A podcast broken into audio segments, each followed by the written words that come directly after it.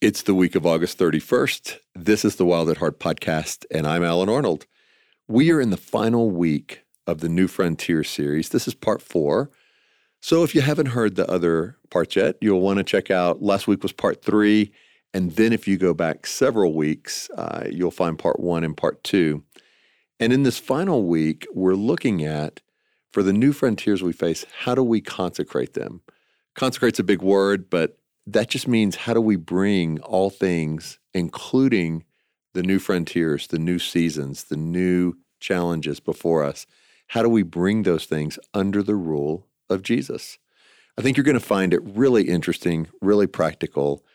And as a reminder, this is a series that originally aired in twenty fifteen with John and Craig McConnell. So here they are now in the conclusion to New Frontiers. Something that our listeners, I don't think, ever get to hear us do is what we do when we come into the studio prior to turning the microphones on. And what we do is consecrate.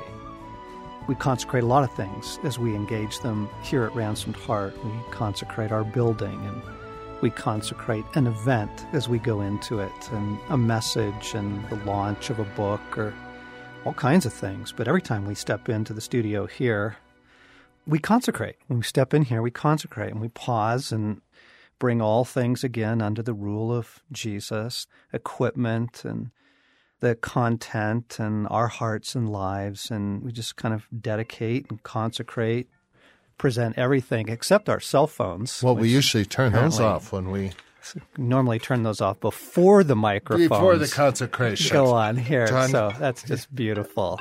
Here, let me turn your phone off, John. Yeah, thank you. Just another day at Ransomed hey, Heart. Take two. Oh, it's perfect. It's perfect. So welcome back to a series that we're doing entitled New Frontiers, those threshold places, the new territory, taking new ground that Jesus is inviting all of us into in our lives. So you're back with John and Craig. And the reason I bring up consecration, the reason that I'm describing what we do every time we walk into the studio is anytime you're stepping into a new frontier, one of the first things you're going to want to do, first thing we always do, is consecrate it to God. Like, bring it under the realm and the rule and the kingdom of Jesus. You know, consecration matters. The Scripture takes consecration super seriously. And anytime, you know, when the people are getting ready to take the promised land, it was consecrate yourselves. Joshua went through the camp and said, consecrate yourselves, for the Lord is about to do mighty things. And that theme just, you know, continues on. You see it in the book of Acts when Paul is actually going on his first great missionary journey. It says that the church was fasting and praying, and they consecrated Paul and his companions to the Lord. So really effective, really helpful. I bring this new What is mm-hmm. it? You know, this new job, mm-hmm. this new opportunity. I bring this new creative enterprise, this new relationship. Right. That might be the new frontier, right. This new school year, you know, yeah. whatever it may be. We consecrate it. We present it to Jesus. We bring it under his loving rule. What you're doing in that prayer and in that act of sort of worship and prayer is you're bringing all of the new frontier, this new thing, consecrate it, bring mm-hmm. it under the kingdom authority of Jesus, so that his protection and his blessing can flow to it. Yeah, yeah, that's good, John. I think that when it comes to frontiers, new ones, there's a distinction to be made in that some frontiers we choose ourselves. We may choose to accept a different job, to move to a different location, to scale down in our home, a whole variety of new frontiers that are shaped and created by our choices. Then there's some new frontiers that come upon us, chosen for us. We fall into, or they...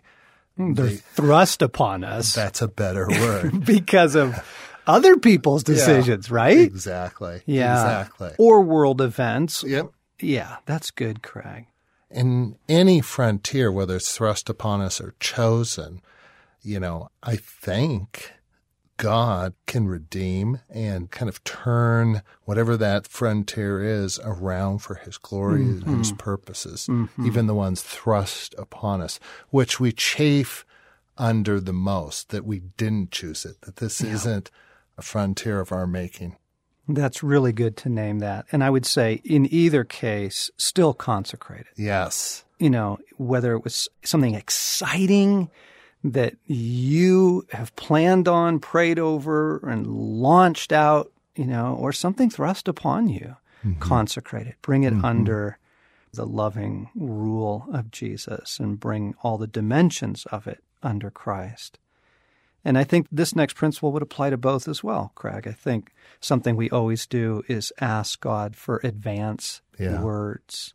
We'll do it at the beginning of a new year. We'll ask God for words over the year. And we'll do it, you know, when going into a, a missions trip. I do it when I'm writing a new book. Mm-hmm. Ask God for advance words, meaning speak into this, Lord.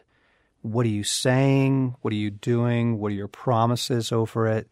Because there's that incredible story in the Chronicles of Narnia in Book Six in the Silver Chair. Some of you might remember that Jill and Eustace are called out of our world to Narnia to find the lost prince. Prince Rilian has been taken prisoner, hostage by the witch, and he's north of Narnia, in an underground kingdom. But early in the story, Aslan speaks to them and he kind of gives them their mission, and then he gives them signs to follow. He said, here are the signs by which you will find the prince. And he gives them four signs.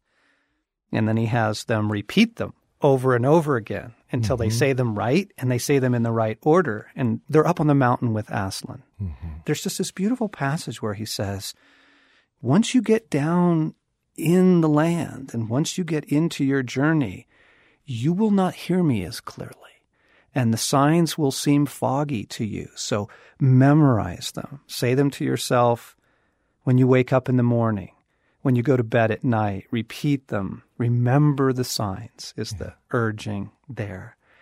And the reason that we ask for advanced words is because it's true when you get down in it. You know, once you are well launched into this new frontier, man, you can you can sure lose your perspective. Yeah. John, just another thought on the advanced words. I'm just thinking how many times a new frontier for Ransomed Heart has been because Christ has told us, go in this direction, mm-hmm. not that direction. I'm thinking that, you know, one year, Christ said, focus on resources. And that defined the year for us. And yes. the new frontier was giving a lot of time, energy, and effort to resources, or to go to Australia and thus begin doing things internationally. Yep. So I'm thinking of the person who says, you know, I'm not sure what new frontiers God may have for me. It's just simply a matter of asking God. Yes. Any new frontiers, any new direction. Yes. And he can open the door there. Yeah, exactly. And to have him speak into that and write those things down. I cannot urge you enough to write them down. The words, the signs, the advanced words that he speaks over it, promises, scriptures. You know, sometimes it's just words like, I'm with you. I'm in this. Sometimes you'll get very specific things. You're going to need forgiveness. I want you to walk in humility, you know, mm-hmm. trust me in this, and write those things down and come back to them often, just like Aslan urges the children. You must return to it often because it does get a little foggy once you get into the new frontier, and the enemy would love nothing more than to rush in with, did I make a wrong turn? Was God in this? You want to be able to look back and go, no, he spoke. Yes. We have this written. And speaking about the enemy, let me describe something really fascinating that we discovered. And actually, it was our friend Leslie who first showed it to us. In the hero cycle, there's something that Joseph Campbell wrote a book a number of years ago called Hero with a Thousand Faces. And what he was basically looking at was in all of the fairy tales, myths, legends, and all of the great even cinema and films, you know, across the decades and down through the ages, there is one basic story, and it's called the hero's cycle. And you'll see it in Star Wars and Gladiator. You see it in The Hobbit. And there are these elements that are true. And one of the first elements is the hero is called up into a quest. That's what we're talking about, you know. So Luke Skywalker, his uncle and his aunt are slain, and they lose the farm, and he gets swept up into the fight, you know, for the galaxy, mm-hmm. right? And Bilbo gets, you know, in some ways kind of snookered by Gandalf into this quest with a company of dwarves, and suddenly finds himself swept up in the great battle for Middle-earth. So the step one is the hero gets swept up into something new. But this is very interesting. Campbell describes the threshold guardians, that almost in every great story, as soon as the hero does choose to step up, as soon as he, you know, decides, I'm going to go for it, some enemy, some event, something rears its head to try and stop him. Mm. And Campbell calls them the threshold guardians. And we found this to be very true. And this is especially true, gang, if what your new frontier is actually taking taking ground, yes. taking new ground in your life, you know, whether that's, my goodness, counseling or taking new ground in a marriage, taking back lost mm-hmm. ground, mm-hmm. maybe taking ground in your sexuality, mm-hmm. as well as, you know, pursuing a dream, a calling. You're going to start finally now writing, or you're finally going to start working with kids like you've always wanted to.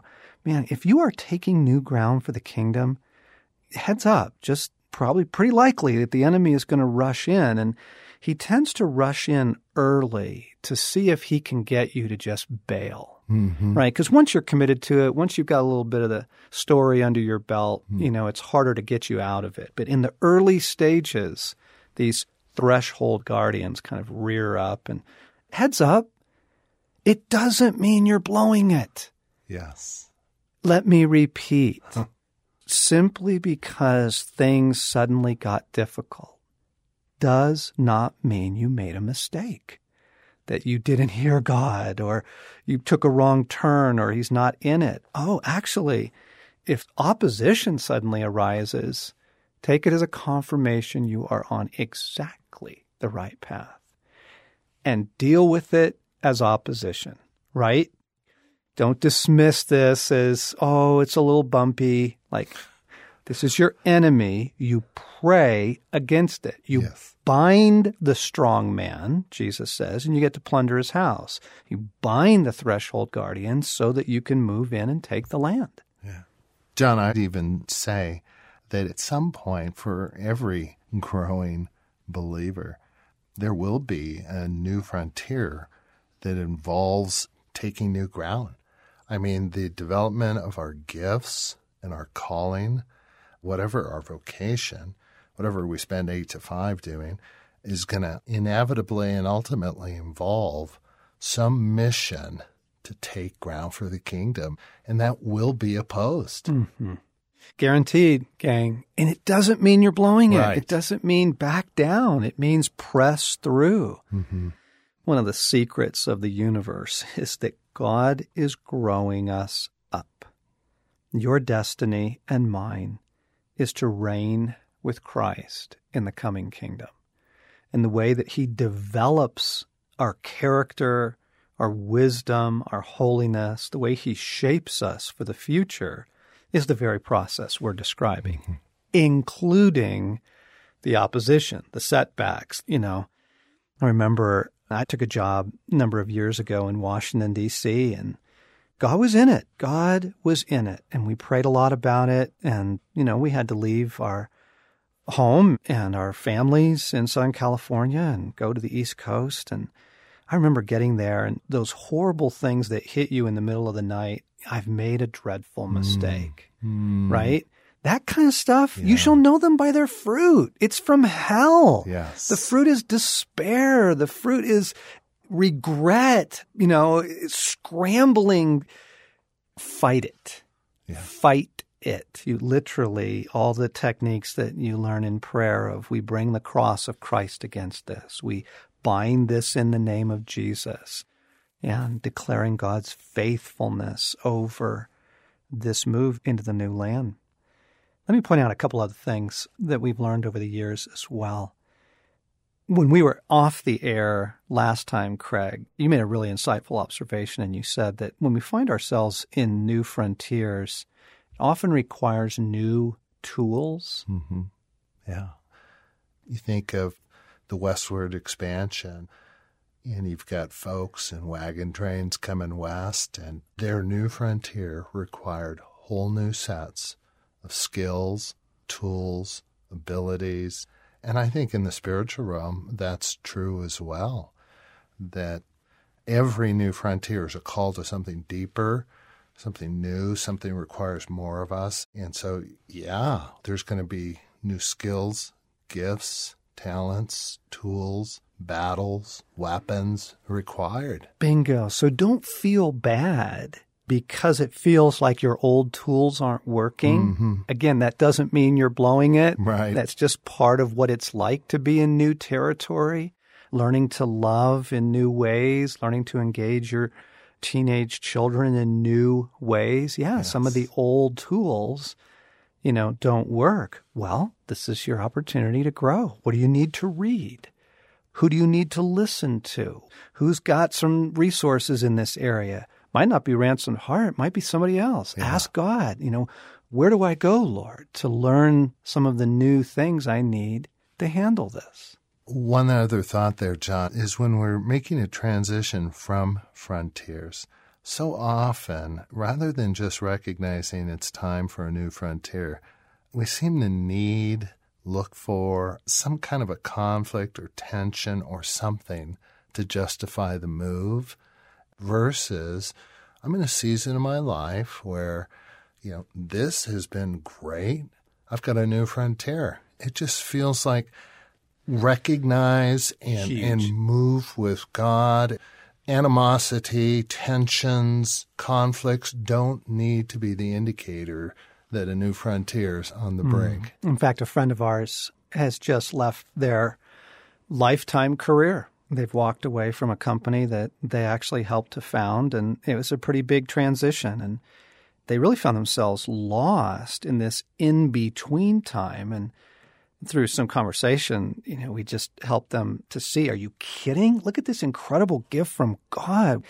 You have a sabbatical. What are you talking about? Like, you don't have to rush from the one thing into the next thing. Is God's given you this period in your life to regroup, reframe. My goodness. And what was absolutely fascinating was simply by naming it, they found a whole new freedom to live in it. Mm. And so this is another point, gang. Be very careful what you name things, mm. including this new period in your life or this new frontier. Be very careful what you name it. What I mean is oftentimes in our fear or frustration, you know, we'll say something like, this is going to be hell. Yeah. You do not want to name it that. You don't want to proclaim that over it, right? Yeah. Or this is just going to be really long and really hard. Yes. You don't know that. Yeah. You know, words like that over it. The immediate illustration is the new frontier for us as a family is our teenage children. And it's just almost a given that because we have teenagers, this is going to be, you know, five years of hell. Right. No. Not necessarily. Not at all.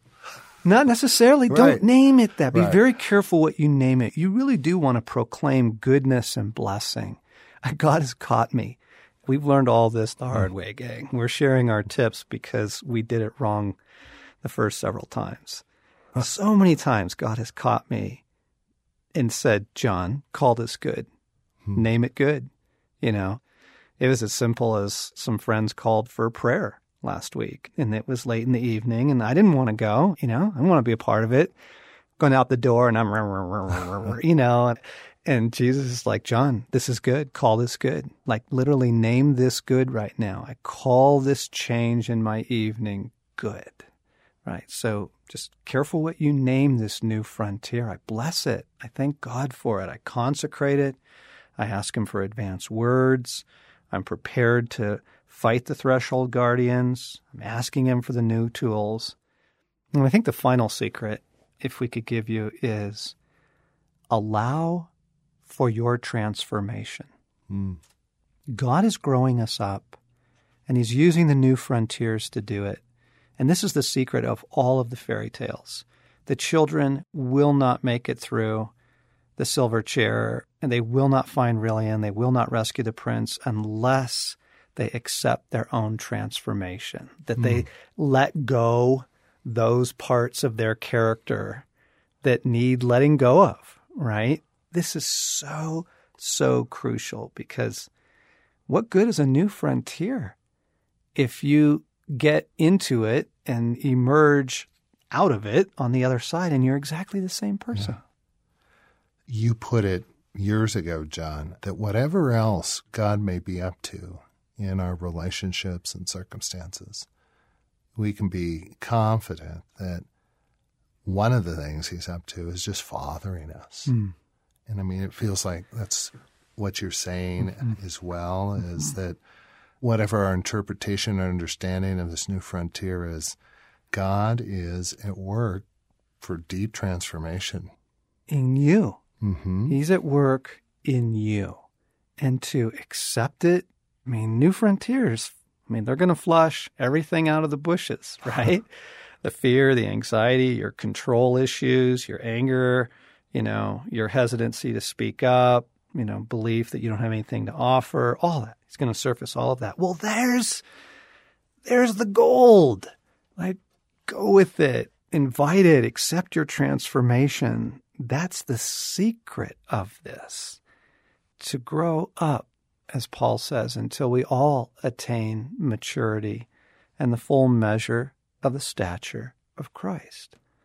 That's the secret. That's what he's after in any of these things. And so just wanted to give you all some hope and some direction and some hard-earned counsel mm. as you step into the new frontiers that Jesus is inviting you into. Mm.